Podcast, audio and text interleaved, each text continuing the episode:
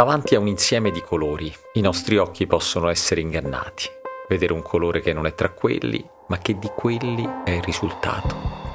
Per lo stesso principio, categorie diverse come la politica, l'ecologia e la tecnologia si intrecciano come fili di tessuto a formare un'unica maglia.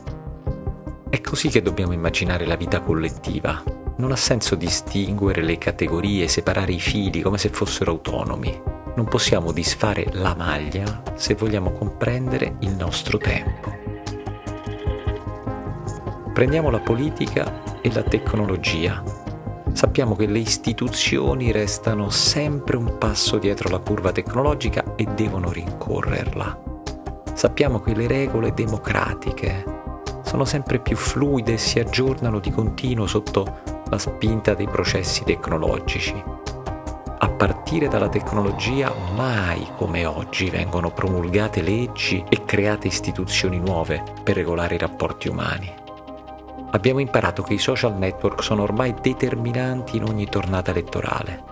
Sono elementi politici il bando di TikTok negli Stati Uniti, la nascita di Meta, l'acquisizione di Twitter da parte di Elon Musk.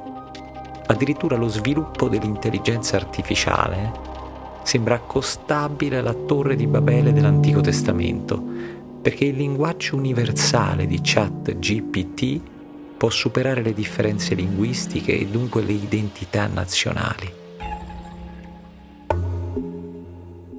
E allora scambiare testi in chat con una macchina ha conseguenze profonde. La tecnologia avanza fino a ricucire gli strappi tra le comunità umane.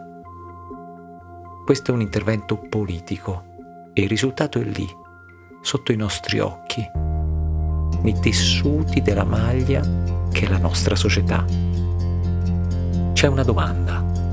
Come si può usare al meglio, in senso politico, la tecnologia?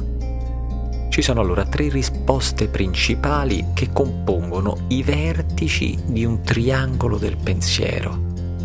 Messe in fila danno vita a una formula composta da tre elementi il controllo, la libertà assoluta e la liberazione dallo sfruttamento digitale. Sono tre interpretazioni, tre modi di rapportarsi al XXI secolo e assieme formano la Santissima Trinità dell'high tech.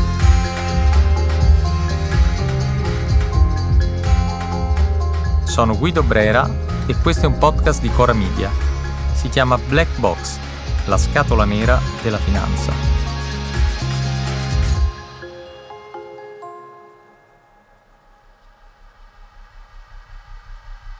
Nel nome del controllo, della libertà assoluta e della liberazione dallo sfruttamento digitale, tre posizioni teoriche e politiche.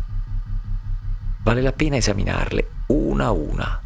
Approccio numero uno, il controllo. La tecnologia va applicata per esercitare una sorveglianza capillare e pervasiva dei comportamenti individuali. I social network, i dispositivi di geolocalizzazione, l'analisi di gusti, consumi, preferenze concorrono a digitalizzare la vita umana.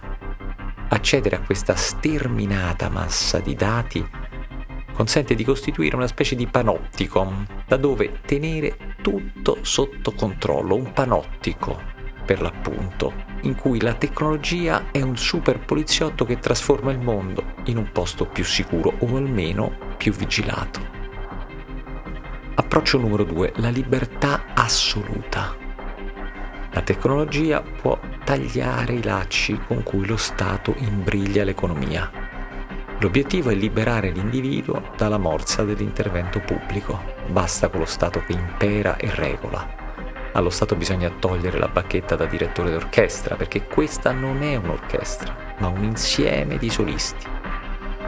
Sono questi i principi che condensano l'ideologia della Silicon Valley, dei cosiddetti anarco-capitalisti, ovvero dei sostenitori dell'ultraliberismo impegnati a celebrare la totale libertà degli istinti predatori dei singoli.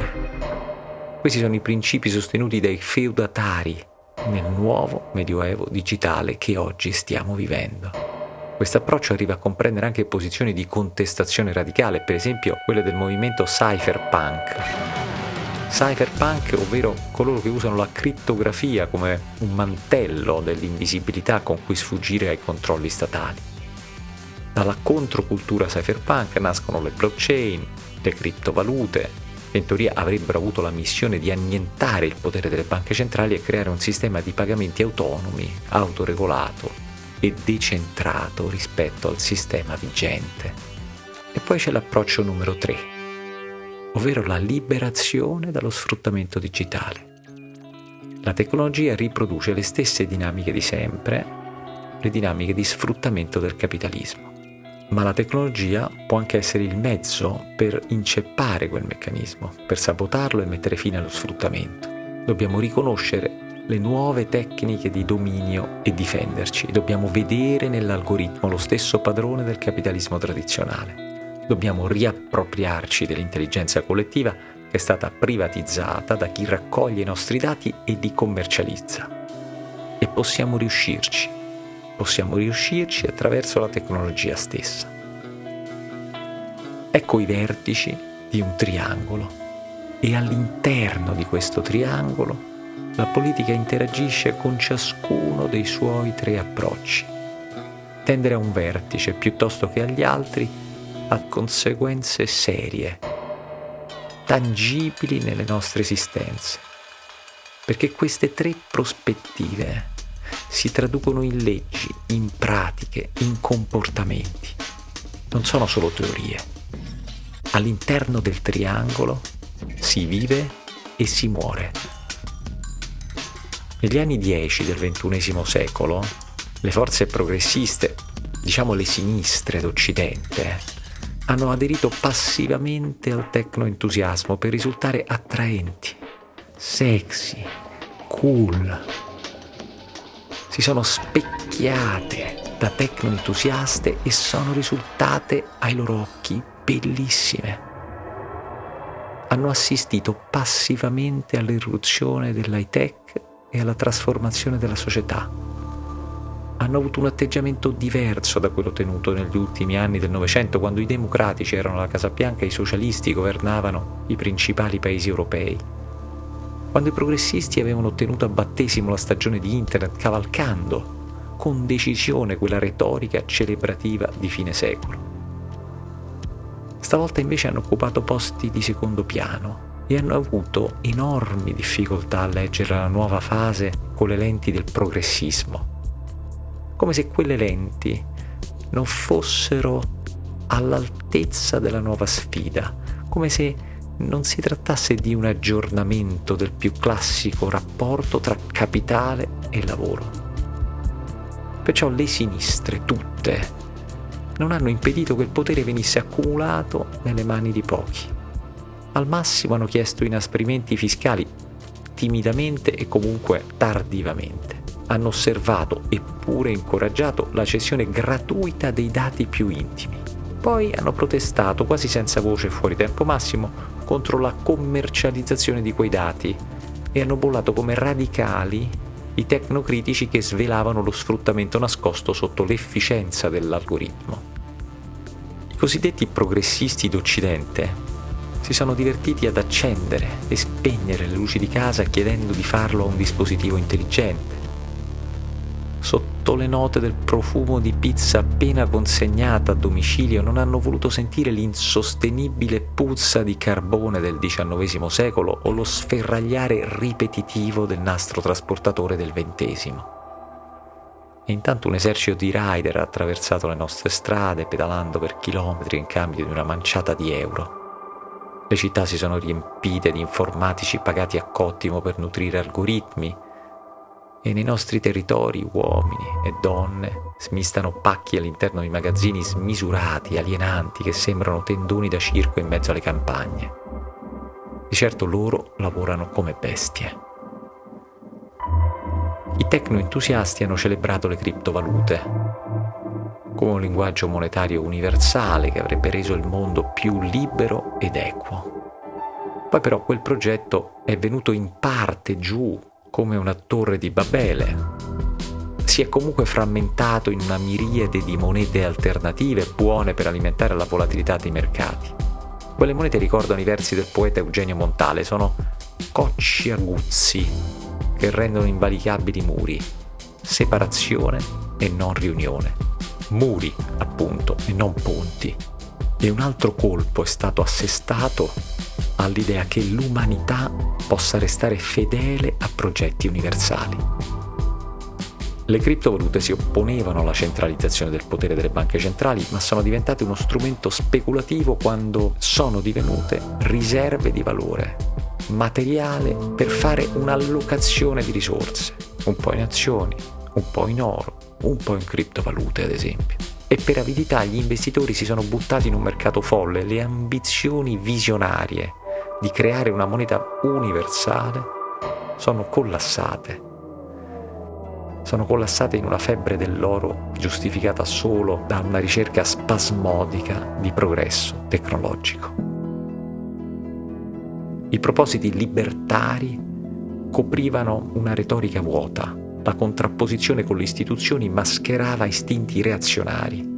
Lo Stato veniva usato per interessi individuali e se i signori della tecnologia possono accumulare tanto potere economico da colonizzare la politica, il rischio è un ritorno all'oligarchia, a un nuovo feudalesimo. La Santissima Trinità dell'high tech è un campo di battaglia politica dalla forma triangolare e negli ultimi anni ha visto consumarsi una sconfitta bruciante per le forze progressiste, una debacle maturata senza aver espresso posizioni forti, magari perdenti, ma almeno proprie ed identitarie in quella coda del Novecento, agli albori della rete, nei giorni scintillanti dei signori del Nasdaq, il tecno-ottimismo delle sinistre era miope, ma era netto.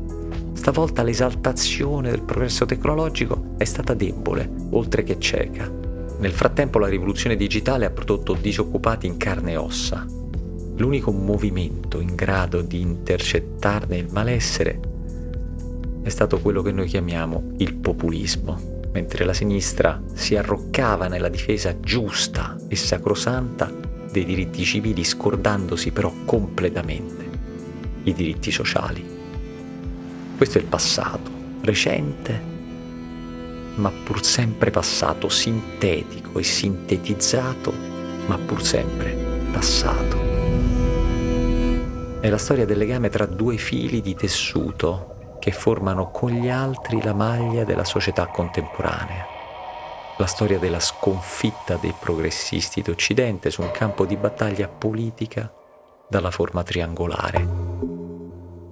Una sconfitta completa, anche se non è l'ultima possibilità. Infatti, oggi che i giganti del web si sono indeboliti Oggi che la tecnologia amica sta conoscendo un rinnovamento, le sinistre hanno la possibilità di battersi per una nuova sfida. Perché stavolta i fili della tecnologia e i fili della politica si intrecciano con il filo dell'ecologia. La sfida riguarda l'abbattimento delle emissioni nell'atmosfera, la necessità di un high-tech davvero attento all'emergenza climatica riguarda l'aria che respiriamo, riguarda le risorse che nutrono le nostre esistenze. È l'ultima occasione per le sinistre d'Occidente e coincide con un'ultima occasione molto più disperata e decisiva, quella per avere cura delle risorse del nostro pianeta e quindi di noi. Black Box, la scatola nera della finanza è un podcast di Cora Media scritto da Guido Brera con i Diavoli. La cura editoriale è di Francesca Milano. La sigla e il sound design sono di Luca Micheli. Il producer è Alex Peverengo.